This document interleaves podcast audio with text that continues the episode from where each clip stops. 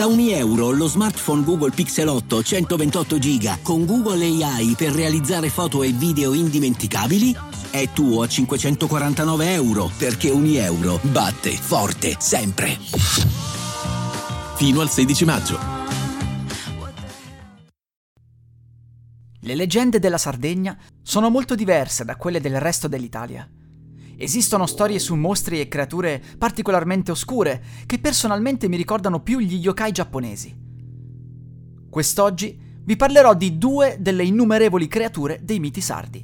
Partiamo da Samusca macedda, ovvero la mosca che macella. Si tratta di una mosca grande quanto un bovino, capace di uccidere con il suo pungiglione velenoso.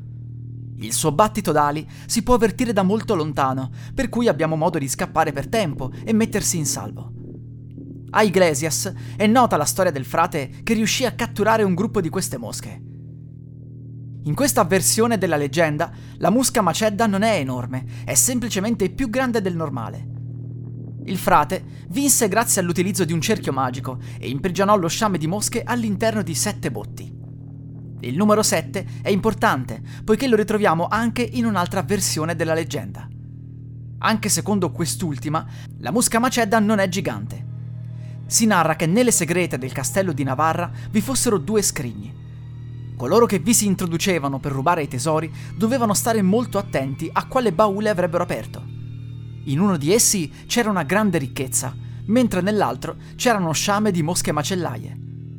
Aprire lo scrigno sbagliato avrebbe significato non solo la morte del ladro, ma anche quella di tutti gli abitanti del suo paese, inclusa quella dei sette villaggi vicini. A questo punto viene da chiedersi, ma nel baule pieno di mosche non si dovrebbe sentire qualche rumore particolare?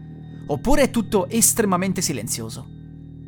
Questa leggenda mi è piaciuta particolarmente, in quanto la trovo molto originale e affascinante. Un'altra creatura inquietante è la pettenedda. Per tenere i bambini lontani dai pozzi ed evitare che ci cadano dentro, i genitori sono soliti raccontare loro una storia agghiacciante. Sul fondo dei pozzi esiste una creatura oscura, la pettenedda. Si tratta di un'anziana signora che ama pettinarsi usando le sue lunghissime unghie, in attesa che qualche bambino si affacci per vedere. Non appena avvista qualcuno, lo trascina giù sul fondo del pozzo e gli impedisce di tornare in superficie.